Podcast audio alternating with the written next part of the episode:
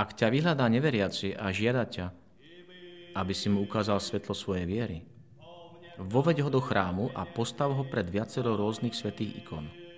To, čo nevyjasní rozum pomocou mnohých slov, ľahšie navníma zrak.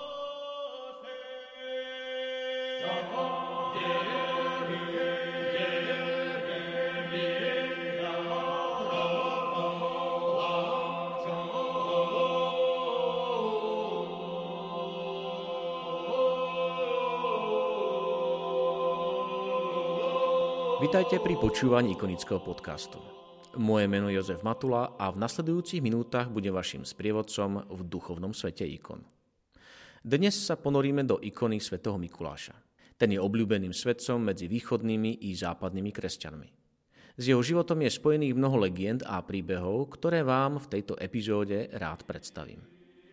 Pre hodnotnejší zážitok otvorte si obrázok ikony a dovolte jej, aby sa pozerala na vás.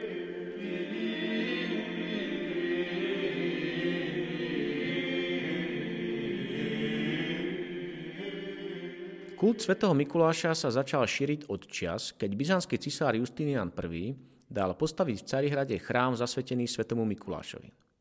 O niekoľko storočí neskôr iný byzantský cisár Manuel I Komnénos vydal nariadenie, aby sa sviatok svätého Mikuláša oslavoval 6. decembra. Z Byzancie sa jeho úcta rozšírila do celého sveta. V kievskej Rusi sa kult svätého Mikuláša rozšíril spolu s kresťanskou vierou – v druhej polovici 11. storočia bol v Kieve postavený chrám Sv. Mikuláša na mohyle Askolda. O vynimočnosti svetca svedčia aj texty kondakov z akatistu k sviatku Sv. Mikuláša. V túžbe spasiť svoju dušu si otče Mikuláš úplne podrobil svoje telo duchu. Najprv mlčaním a bojom s pokušením. Potom si k uvažovaniu o Bohu pripojil aj konanie a tak si získal dokonalosť. Preto sa dnes bez strachu rozprávaš s Bohom a anielmi a neustále spievaš Aleluja. Na západe pápež Mikuláš, prvý pápež s týmto menom, dal okolo roku 860 postaviť v Ríme chrám svätého Mikuláša. Dôkazom obľúbenosti svetca je skutočnosť, že vo Francúzsku a v Nemecku existuje viac ako 2000 chrámov zasvetených svetému Mikulášovi. Prečo sa stal Mikuláš takým slávnym? Skúsme sa na to najprv pozrieť skrze našu dnešnú ikonu. V ikonografii sa všeobecne zobrazuje ako svetec s anielskou tvárou. Tu ho vidíme napísaného na striebornom podklade v biskupskom odeve, v staršom veku so šedivými vlasmi, hustou bradou a fúzmi. Pravou rukou žehná, v ľavej drží zatvorené evanielium. Tesne nad ramenami je z jednej strany vyobrazený Ježiš Kristus, z druhej Matka Božia. Spasiteľ svetcovi podáva evanielium a Mária svoj omofor, prúh látky s vyšívanými krížmi. Na ráme ikony sú archaniel Rafael, svätý Bazil Veľký, svätý Štefán Permský a svätý Jan Vojak.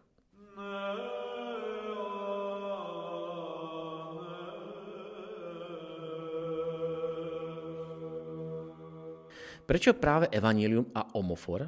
K správnej interpretácii ikony nám pomôže životopis nášho svetca. Mimochodom, najstarší životopis svätého Mikuláša pochádza až z 9. storočia. Poďme postupne. Svetý Mikuláš žil v 3. storočí na území dnešného Turecka v meste Patara v rímskej provincii Lícia. Pochádzal z bohatej gréckej rodiny a o jeho živote sa už staročia traduje viacero legend. Od narodenia prekvapoval svojich zbožných rodičov. Pri krste stál 3 hodiny v krstnej vode, vzdávajúc tak čest Svetej Trojici – v pôstne dni, stredu a v piatok, prijímal matkino mlieko len raz za deň. Od mladosti trávil denne dlhý čas v modlitbe. V období dospievania ho jeho strýko, biskup z Patary, vysvetil za kňaza a pri liturgii mu predpovedal. Blažené je stádo, že bude mať pastiera.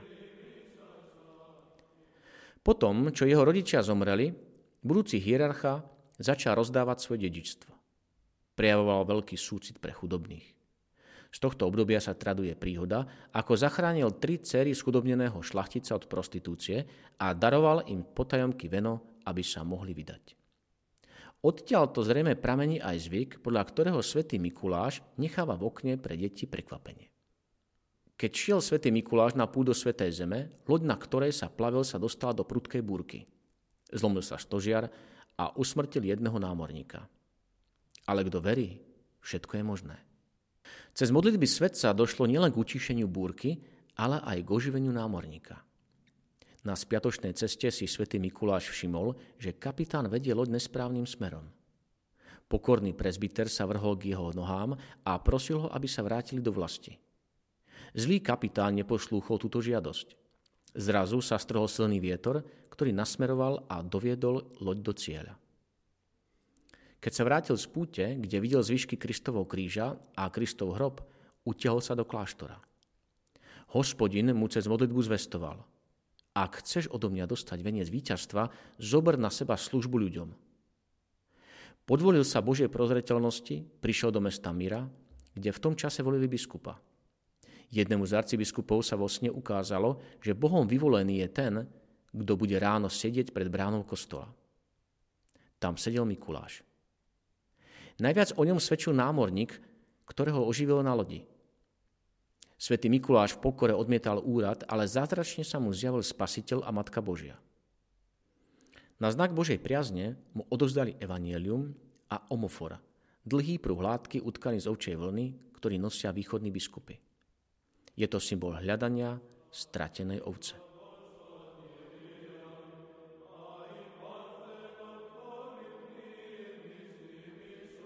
Začiatok jeho úradu bol v období tvrdého prenasledovania kresťanov za císara Diokleciána. Pomáhal ľuďom a zachránil mnoho odsúdených kresťanov, ktorých vykupoval vďaka svojmu bohatstvu. Na svoje náklady dal dokonca postaviť nemocnicu. Mikulás sa stal pre svoje činy obľúbeným biskupom, no ani on neunikol prenasledovaniu. Bol zatknutý a na trest čakal vo väzení. Svojich spoluväzňov posilňoval na duchu spovedaním a pozbudzovaním. Avšak v roku 313 vydal cisár Konštantín Milánsky edikt, ktorý povoľoval beztrestné vyznávanie kresťanstva. Mikuláš bol oslobodený a zvolili ho za arcibiskupa. Už počas života bol známy pre svoje milosrdenstvo a zázraky. Raz, počas hladomoru, pomohol svojmu mestu Mira. Svetý Mikuláš sa vo sne zjavil jednému talianskému obchodníkovi a požiadal ho, aby priviezol k Mire loď s obilím. Vo sne dal kupcovi kauču na tri zlaté mince, ktoré nezmizli, ani keď sa kupec zobudil. Svetý Mikuláš mal dar zjavovať sa ľuďom ako vzduch, aby ich ochránil od nebezpečenstva smrti. Tak pomohol v núdzi pútnikom na mori, plávajúcim z Egypta do Míra. Vediac, že v Mire žije služobník Boží, začali ho vrúcne privolávať na pomoc. Zrazu uvideli starca v biskupskom rúchu, ktorý im povedal Volali ste ma o pomoc a ja prichádzam k vám. Nebojte sa vzal kormidlo a ako dobrý kapitán upokojil neovladateľnú loď. Raz svete zachránil pred smrťou troch mužov, ktorí boli nespravodlivo odsúdení chamtivým veliteľom. Vytrhol z rúk kata meč, ktorý už vysel nad ich hlavami, zastavil jeho pohyb a prinútil nespravodlivého vládcu činiť pokánie. Za nejaký čas traja veliteľia, ktorí boli toho svetkami, boli očiernení pred cisárom Konštantínom. Ako sedeli vo väzení, aj oni si spomenuli v zúfalstve na svetca, ktorý oslobodil nevinných a začali prosiť pána, aby im pomohol v mene svätého Mikuláša. V tú noc sa svetec zjavil v sne vladárovi a prikázal mu prepustiť nevinných veliteľov. Tak sa aj stalo. Mnohé zázraky sa diali aj po smrti svetca – aj malá modlitba na príhovor svätého Mikuláša mávala vraj veľké liečebné účinky. Ostatky svetca teraz odpočívajú v talianskom meste Bari.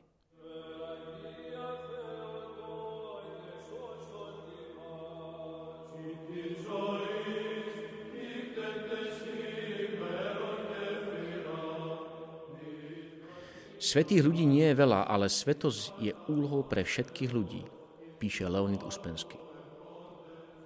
Ikony sa preto umiestňujú všade ako obraz tejto svetosti, ako odhalenie prichádzajúcej svetosti, ako plán a projekt jeho premenenia. Milosť získavaná svetcami za ich života nevyčerpateľne prebýva v ich zobrazeniach. Preto sa ikony umiestňujú všade na posvetenie sveta milosťou, ktorá je pri nich. Tak sa ikony stávajú medzníkmi na ceste k novému stvoreniu. A podľa slov apoštola Pavla my všetci hľadíme na pánovú slávu a premieňame sa na taký istý obraz.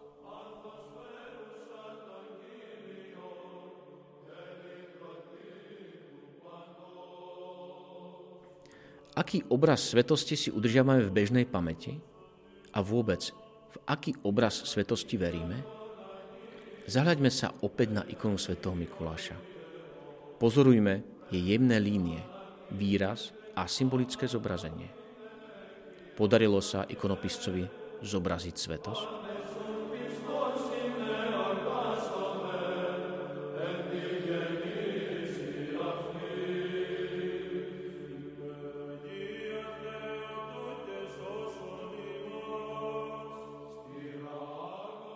Ďakujem, že ste si vypočuli túto epizódu.